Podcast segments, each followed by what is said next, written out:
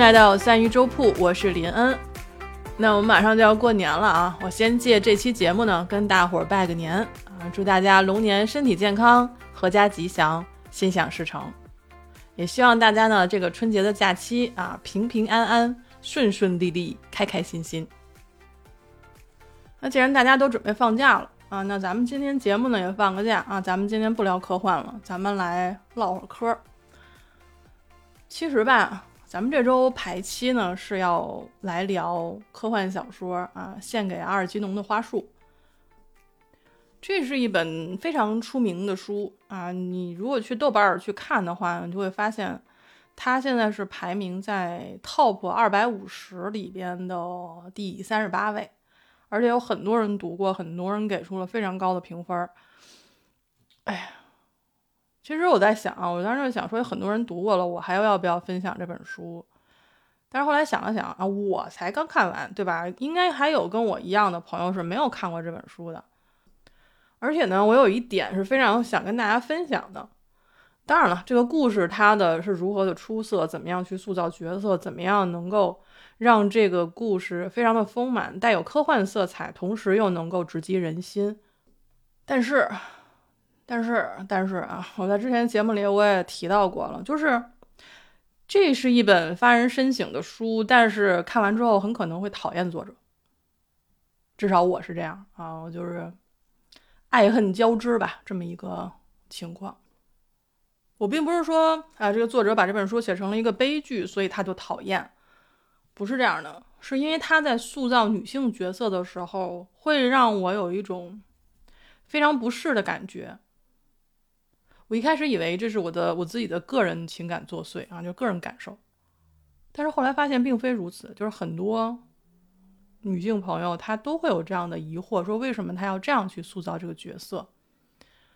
那么啊，这个出色的故事《献给阿尔基农的花束》，它到底讲了一个什么故事呢？那为什么会有这样的败笔呢？那这个败笔是否是具有局限，就是时代局限性的呢？我们卖个关子啊，我们下周再来仔细聊聊。啊，今天聊点什么呢？哎，今天我们就不讲书了。还讲什么书？真的是我又不爱看书。我真的，我上期我上个星期终于承认了啊，我自己真的是不是很爱看书的一个人。但遇到好书的话呢，我也是会这个手不释卷啊。嗯，有一个重要的消息要传达给大家，不是传达给大家，就告诉大家啊。就是今天是二零二四年的二月七号，星期三，是我学习吉他的第十三天。今天咱们就来聊这个。哎，当然了，我知道啊，学吉他这个事儿呢，跟绝大部分的听众、听友朋友呢，确实也没有什么关系啊。就是除了在咱们直播间里时不时会被我的琴声折磨的朋友们啊，我这个跟你们稍微有点关系。我向你们致敬啊，就是感谢你们的包容，毕竟呢。如果我还没有知难而退的话，那就意味着在未来很长的一段时间之内，你们都可能会听到我的琴声啊，在直播间里面。所以坚持住啊，熬过，咱不说一年吧，熬过半年，估计后面你们就能听到稍微好听一点的琴声了。那其实学吉他这个事儿呢，也不是心血来潮，就是酝酿了挺久的了，就酝酿的过久了，以至于就是觉得这辈子可能真的是没有机会拿起一把吉他。但是，终于就在一月二十六号那天，澳洲国庆节的那天，啊，一个四十度的非常极度炎热的天气里面，啊，我这个心血来潮，终于就酝酿到了一定程度，然后就爆发了。我之前听到一个 UP 主说，说那个你你学吉他是大抵上是因为你不快乐。我当时觉得啊，为什么你不快乐才会去学吉他吗？哦，后来我发现真的是我不快乐，所以我去学了吉他。我这种不快乐呢，还不是说真的不快乐，不是说那种没有办法在生活当中找到愉悦。正相反，我是快乐太多了啊！就比如说，我每天看一个小时的书，这雷打不动啊，我很快乐。但是我觉得比这个还要快乐的是什么呢？就是我读书读到一半的时候，我去刷了短视频。而且我刷到的都是我喜欢的啊，一个接一个，一个接一个，一个接一个。虽然这个这个这个影片质量参差不齐吧，但我看的非常开心啊。嗯，这叫啥呢？叫看书一小时，然后刷视频俩小时。而我发现这个这个现象吧，是从之前圣诞节放假开始，一直持续到现在，已经差不多两个月了吧。呃，我有点警觉了，就是这个每天刷视频的这个事儿，我有点警觉了。当然你会说，说你咋才警觉呢？对吧？早年间抖音不就这样？我没抖音啊，对吧？我们国外配有抖音吗？不配啊，对吧？没有那个机会啊。我也是去年装了 B 站以后才开始刷视频的这种行为。但是啊，B 站的这个高质量的视频是非常多的啊，不光是短视频，还有长视频啊，我就这个称赞一下。所以国内的朋友们啊，你们领先于我好几年。啊，你们以前已经经历过这个阶段了，但是呢，我现在才刚刚步入到这个、这个就是长时间刷短视频的这个阶段。啊，你们不要骄傲啊！我知道你们这个具体情况大概大概是这样。我呢，就是属于一个落后于时代的人啊，我就是总是会慢慢悠悠的啊，晚几年才会追赶上你们。你就比如说啊，我还没出生的时候啊，七十年代小型计算机出现了。哎，你为什么要提这个？我也不知道，突然想到的。啊，你就这样吧。那既然说到这儿了，那八十年代是吧？就是个人电脑；九十年代就是就是桌面互联网嘛。然后这个两千年以后就开始手机上的移动互联网。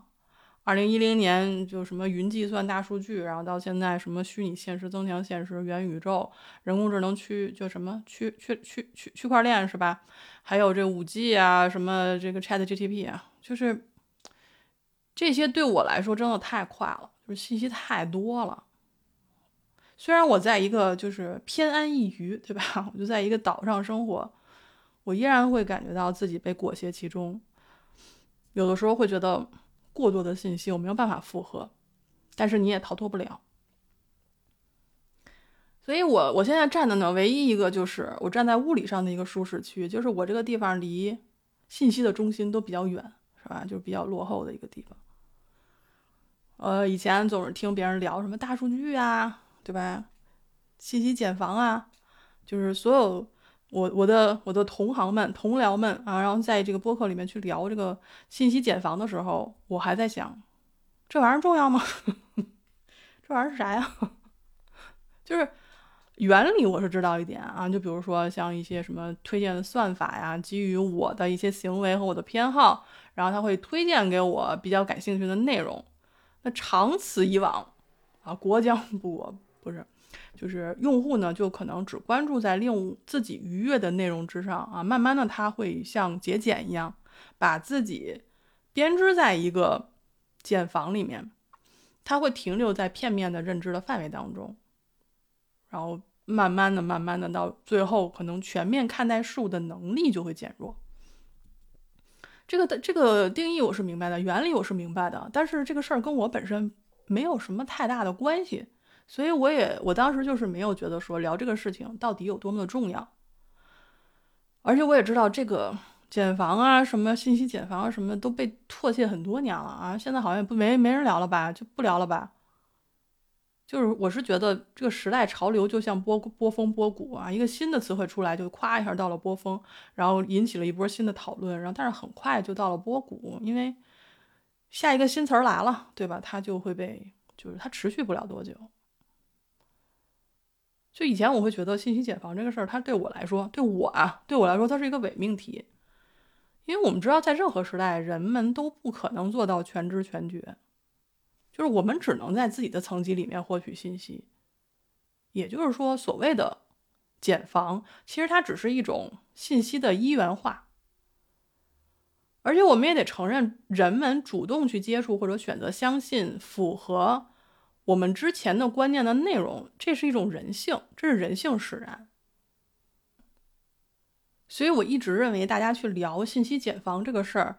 只是在提醒我们应该去避免技术对人类的异化，但是问题来了，就是技术真的会异化人类吗？我我思考了一下，就我这样的，可拉倒吧，真的，就不是说因为我不够强大，而是因为我足够缓慢。说直白一点，就是我已经被时代淘汰了。我不看电视，然后不怎么看新闻。虽然也看书，但是不多。嗯，我总觉得像我这种缓慢的人，就算是被信息时代裹挟，这种飞速的速度裹挟，也不会对我有太多的影响。有时候我都会想，我会不会是属于那个，就是拖所有人后腿的那种人？但是哈，我我前两天刷到一个短视频，然后发现，嗯，我之前的想法可能错了。这个视频说了一个什么事儿呢？因为之前我们不是聊那个，就是刷短视频，然后经常给我推送一些我喜欢的嘛，对吧？我一直以为这样其实挺好的，因为我知道我自己的偏好是什么。你给我推送一些，反正我时间有限，我也只能看这些。但那天我看了一个视频，他这么跟我说：“他说，虽然你看到视频是通过你的偏好进行推送的，但是你视频下面的评论区里面的评论也是精准推送给我的，就是它不是一个全貌。”他只是因为我的偏好而推送给我一些我认为，就是推送给我一些我符合我的，就是世界观的 世界观，就是我的符合我认知的评论。我当时一看我就惊了，我说 what what 啊，这个性质就很不一样了。这个视频是去年的，去年我忘了几月份，反正是去年的一个视频。就是咱们先假设有些朋友跟我一样是才知道这个事儿，好吧？因为我知道去年可能是，呃，我没听别人跟我在这儿聊过，但是我我这这两天发现了这个视频，我才知道，就是无法想象，对吧？因为我这个落后啊，落后的大脑，对吧？落后的这个地理位置，你无法想象说，你刷到一个视频，然后评论区里头，我跟我的朋友看到的是不一样的内容。比如说性别不同啊，那男生的评论区里面看到的就是偏向于男生观点的评论，那我看到的就是偏向女生观点的评论，而且有的评论会根据你的年龄啊推送给你，比如说年长的会看到符合他们观念的评论，而年轻的也会看到符合年轻人观念的评论。举一个例子吧，就比如说。啊，有一天我发了一个短视频，然后短视频里是我跟我妈，然后进行争论啊，这么一个内容。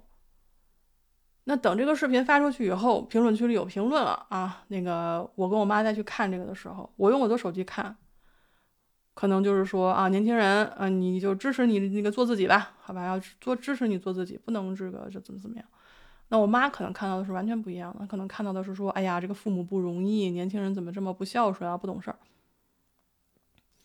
我我我可能看不到我妈看的评论，然后我妈也看不到我看的评论，啊，这个问题就来了，就是你现在听的是我的节目，对吧？我我节目下面基本上没有什么太多评论，我就不想，我就想知道你们是听完不留言呢，还是因为某种原因给屏蔽了呢？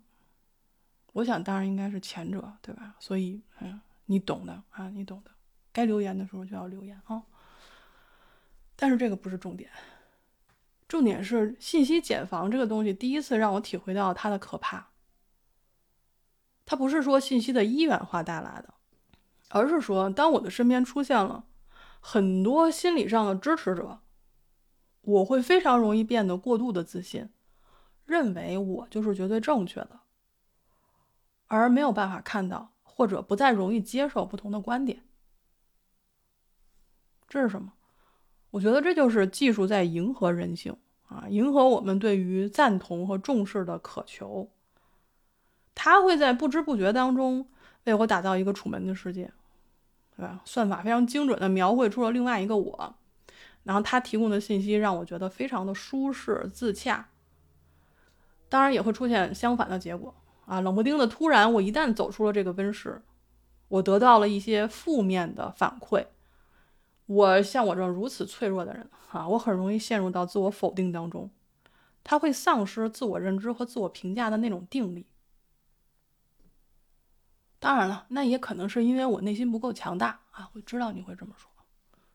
但有没有还有一种可能，就是因为我们到现在为止算力还不够强大，并且我的一切还没有被完全数据化。咱们就设想一下吧，咱们聊那么多期科幻，对吧？就是对于不久以后的世界，我们或多或少都会有一些猜想。那么在未来，当我的一切，什么声音啊、表情啊、指纹啊、动作呀，我的身体整个被数据化了，那到那个时候，我是否还是这个技术迎合的对象呢？又或许是数字的我，可能已经成为了技术的原件。我们说现在所谓的人性化是，他会去计算我的需求，提供和我适配的内容。那未来呢？我会成为提供数据的元件，就是我的数据可以被分析，可以被加工，甚至被重组，而我不再对自身的数据拥有支配的权利，我只是喂养算法的数据而已。那我的个人权利呢？我的个人权利在那个时候很可能被侵吞啊，被消解。这个其实，在很多科幻小说里面和科幻电影里面都提到过这方面的一些信息和内容吧，一些设定。我是这么觉得。我在大学的时候看了一句话，叫做“人认识你自己”，这啥？这是古希腊那个德尔菲神庙的一个对吧刻的一句箴言。其实它也是一个哲学的主题。就是我不想把认识自己的权利和能力全部让渡给科技。你就比如说，现在兴起的那个什么 MBTI 那个十六什么型人格那个，它不是近两年才有的，它十多年前我记得好像就有过，叫什么职业性格分析，好像就是这个东西。现在随便打开一个什么 APP，对吧？平台就全是什么十六人格分析，然后什么你是个什么什么什么稀有的人格嘛？稀有人格有什么用吗？我当时 对不起，我吐槽一下啊，我就在想说，这个东西如此大面积的这个传播和应用，是不是因为它真的是很神奇，真的准确？我是认为它不是很准确，而且它也不是真的神奇。它只是因为好懂，对吧？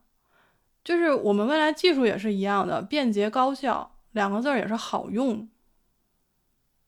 但是好用并不意味着我愿意把自己就认识自己的权利和能力全部都让渡给他。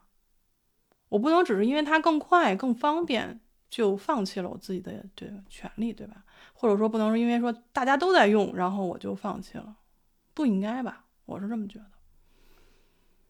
反正这一年在读科幻的过程当中，我会觉得说，有一个最大的改变就是认识我自己，认识整个人类啊，认识人在世界或者宇宙中的位置，对我来说是一个课题。就是我觉得这个东西虽然看起来、听起来或者聊起来很空，但是它很重要。听到这里，你是不是已经忘了咱们这一期开始的时候我要说，我说咱们要聊什么来着？我提醒你一下啊，我们是想聊一聊为什么一个中年人突然要去学吉他。原因有很多啊，我刚刚讲了第一个，就是我不想把认识自己的能力和权利让渡给科技。就是我在发现我养成了这个刷视频的习惯之后吧，这个习惯很难消除掉。我尝试了。一天，对我尝试了一天。人家说二十一天可以养成一个好习惯啊，但是我用大概两个二十一天的长度养养成了一个坏习惯，然后我用一天的时间发现我没有办法戒除掉，因为这个动作太简单了。你就想我手里拿着手机，然后我就刷刷刷刷刷，很快，很习惯，很适配，非常快乐。但是我时间没有了，就是我觉得说，哎，我看一条视频，我好像能学点什么哈。然后我一看我的呃观看记录，然后我在坐那儿想，我我说我到底学啥了？好像有，但好像也没学着啥。但是我花花在这些莫须有的这个这些上面的时间可是实打实的。但是你你别跟我说时间不存在这个事儿好吗？我们我们今天在不在只聊科幻，就在三一周部里边，我们不聊这个时间不存在的问题。你也不要跟我说什么现在、过去、未来什么的差别，他们之间的差别只是一种错觉啊，或者说什么时间只是一种心智的概念，然后这个是需要配合空间和什么可以让人对事件进行一个排序和比较啊。我们我们不聊这个。但是我们聊过一个其他的一个概念，我觉得可以拿过来聊一聊，就是熵增的概念。我们之前聊过这个，对吧？就是宇宙必然从有序走向无序，人也是如此。我之前看到一个文章里面提到，就是说说那个物理评论里面曾经有人做过一个实验，然后他得出的结论是，人脑和宇宙是一样的，都是被设计成最大程度的无序，然后它是类似于热力学的一个熵。所以，人的意识只是大脑最大化信息的自然结果，也可以理解为熵的状态的意外结果。他做了一个实验，就是说，他证明了人大脑正常清醒的时候，神经网络可能是最大数量的相互作用。换言之，就是大脑啊尝试最大程度的信息交换，从而产生了意识。而我们的意识可能也是逃不过这个热力学第二定律的啊，就是熵增定律的。那熵增就是必然的啊，熵减是不可能的。就是我们必然是从有序走向无序。很多人想尝试说从无序啊恢复到有序啊，我们试图去去做一些事情啊，但是很可惜，对吧？就像我们做播客也好，聊科幻也好。就是有的时候总是想尝试一下，说哎，万一呢？能不能搞一个形式主义？说我能不能在总体趋势不逆转的情况下，至少我可以确保在一定时间内啊，我的认知可以尽量的有序。就比如说我原来是不看科幻的啊，然后是完全无序的、无知的，但是我现在的认知或许可以从无到有，甚至我还可以期待它在未来成为一个认知的体系。这算是一个成年人对于现实的一种抵抗嘛？啊，我觉得是。我在抵抗什么呢？我觉得我在抵抗经过疫情之后所有的注意力、专注力和理解能力的一种衰减。我不知道这是因为这个年纪大了造成的，还是说真的是因为经过疫情之后，每个人都会有这样或多或少的这种衰减。至少我身边的人。我问过他们，他们都说至少记忆力上有很大的衰减。这也是为什么我突然就去买了把吉他，然后学吉他。那学习吉他本身是没有什么可聊的，因为你找对了方法，你多练习就完了。但是我觉得，我是在把学吉他这件事情作为建立秩序的一个开始。或者说建立某种秩序的开始，因为我可以通过建立这种秩序，可以更好的认识自己，同时啊，抓回一些主动权。首先，我们知道弹吉他，它是一种身体上的秩序，对吧？建立一种新的身体上的秩序，双手、身体、大脑，它是一种配合。这是一种秩序，还有一种就是精神上的秩序。我们人内在的音乐，其实就是 emotion，然后这个就是我内心的感觉或者是感受到的东西。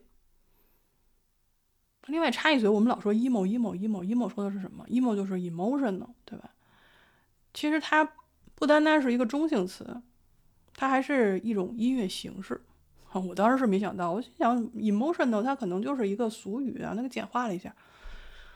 但是后来我就查了一下，我发现这是一种音乐形式。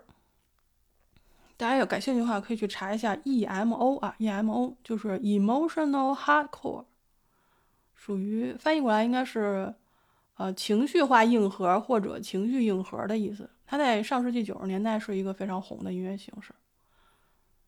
那时候，人们简称它为 emo 或者是 emo core。就这种音乐形式，它在乐团表演的时候，它会展现一些，嗯，情绪，比如说激激动了，比如说流泪了，或者这种。那据说啊，emo 这种音乐形式不仅说是在当年地下摇滚，它是一个重要的生力军，它还影响着现在的这个朋克还摇滚的风格。但是 emo 这种 emo emo 这种音乐形式到了互联网络里面，互联网世界里面就被我们网友衍生出来了，比如说像烦躁啊、忧郁啊、伤感啊、很丧啊，就这种情绪。它是代表这一类的情绪，所以我就想，从音乐引申到情绪，这是一个很自然的，对吧？很自然的。毕竟我们知道，音乐可能不一定会使人快乐，但是它可以产生震动，在人们内心当中引起震动，然后我们在这个震动当中加入了我们自己的情绪。那如果我掌握了一门乐器呢？可能会多一种自我表达的方式，比如我手指碰触琴弦，它会产生一个震动，给震动一个节奏。那缓慢的，就是忧伤的，是在思索的；激烈的，可能就在表达愉悦或者愤怒，就是。很神奇，会将无序的情绪在震动上诠释出来。那我觉得是还是蛮有趣的，对吧？那除了刚才说的啊，你学个吉他可以建立身体上的秩序，是可以建立精神上的秩序，还可以建立的就是数字上的秩序。音乐啊，音乐的规则，它其实是数字的规则，对吧？它是架构在。数字规则之上的，那据我所知，就我这个浅薄的认知，哼，我是觉得数字架构的世界是稳固的，是可信的。就是每当我会去想说，我们用同样的秩序去计算天体的运行的时候，这会给我很多的安慰。我们现在身处的时代，信息时代，数字时代。或者数据时代，就是不管我们怎么样去称呼我们现在这个时代，我是认为建立内心的秩序是非常重要的。就比如说刷短视频这个事儿，它可以说让我快乐，但痛着。我想找到一个削减刷短视频的时间的方法。但是我找不到。你比如说回家，我把手机藏起来啊，不可能，因为我知道藏哪儿。或者把 A P P 卸载了啊，也不可能，因为毕竟这东西还挺方便的，对吧？万一要用的时候，你就下回来。你知道澳洲这个破网，你知道吗？下个软件可费劲了，有时候。那我们生活当中不是增就是减，对吧？所以我就想，我既然不能把你禁止掉、消除掉，把你减掉，那我就不减了。我就加，我就把我的生活中开始加东西，我把我的练琴的时间加进来，因为我空余时间就这么多，对吗？我练了琴，我就没有时间去刷视频了，这也不失为一个好方法，对不对？而且我现在试用了这十二天啊，今天还没练，呃，已经试用了十二天了，我发现非常的有效。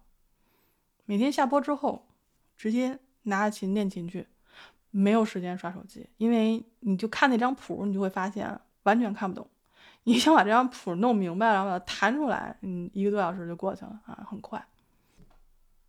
所以说啊，当我们想减，就是除掉生活中的一些东西的时候，如果实在除不掉，那我们就加点东西进来，然后把这个东西给挤出去，有道理的哈，嗯。而且细想想，你说。刷视频的底层逻辑是什么？我相信很多人聊过这个事儿了，嗯，但是我还是想说一下，毕竟对吧？咱们以前没有聊，就是我们在本能上对于信息量是有渴求的。我想知道这个，我想知道那个，对吧？但是现在问题就在于，不是说渴求是错的，而是说我渴求了这些信息量之后，我为什么会感到焦虑？我觉得大大部分应该是觉得说，哎，我不能错过什么重要的信息，甚至可能会有这种情况，就是我害怕在别人面前显得我很无知。之前我们在这个直播间里其实聊过这个，就是聊过信息过载的问题。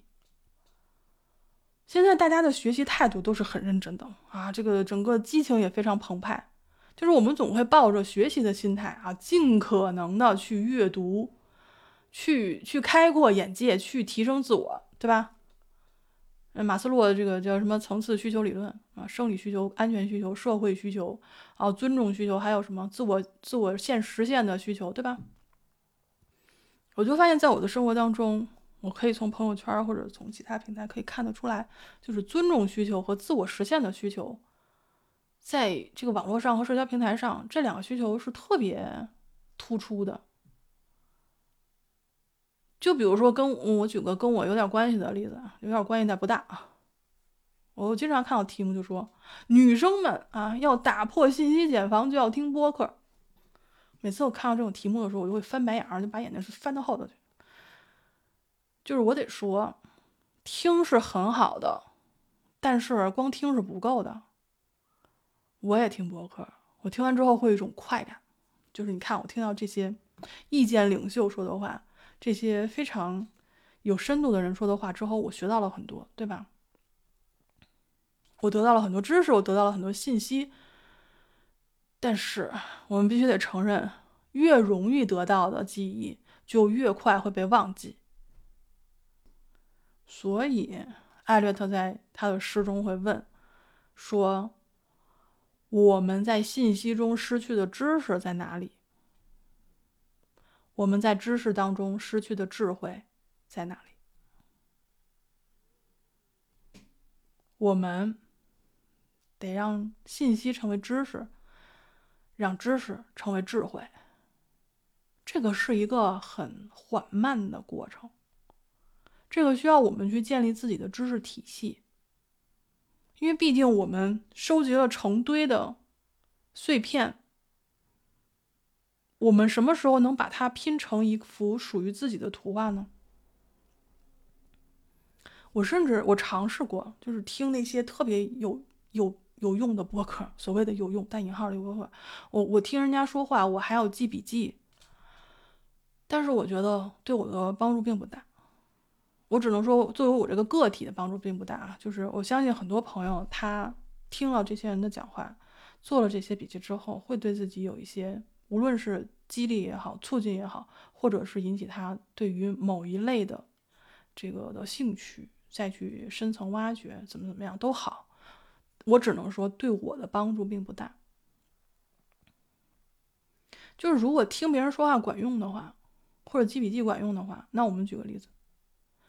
孔夫子说的话，咱学过没有？考试考过没有？写文章的时候引用过没有？但是我们做到了没有？我们把它传承下去了没有？一定有人做到了，但我没有。我举这个例子就是想说，很多有用的信息，很多有用的知识。没有被我消化掉，它没有滋养我，它只停留在听的那个层面上，很快就被我遗忘了。就是我在日日后哈的这个日常学习当中，我不应该把知识和信息本身作为重点，而是说我需要学习一种思考的方式。一种思考问题的方式，这个会很缓慢，很慢，很慢。但是我是觉得这样是对的，慢一点是对的。如果我必然会越来越落后于时代，那我也希望自己能够缓慢且坚定的落后于时代。这个是事实。而且这也关乎于尊严吧。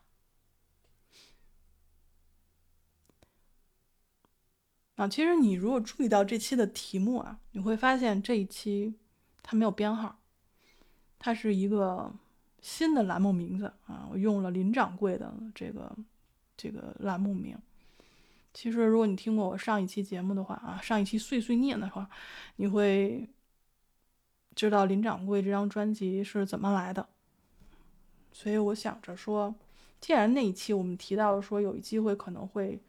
把它捡回来，哈，再去继续去分享我的日常生活和思考，那么就不要等太久，那么我们就从现在开始。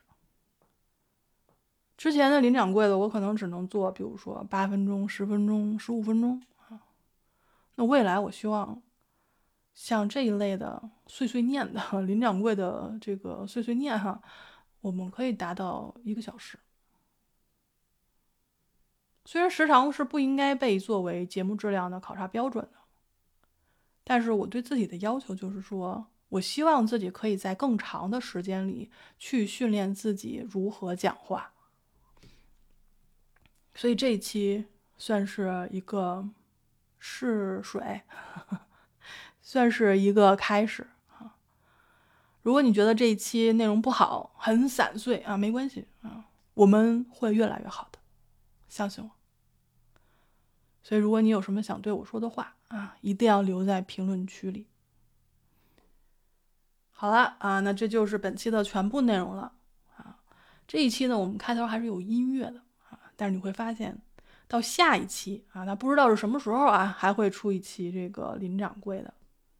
那个时候你会发现，我们一点音乐都没有。就跟我们在直播间的状态是一样的啊，因为其实就是原来我在做这张专辑的时候也是完全没有音乐的，嗯，感谢大家的包容，也感谢你收听到这里，好，我是林恩，咱们下期再见。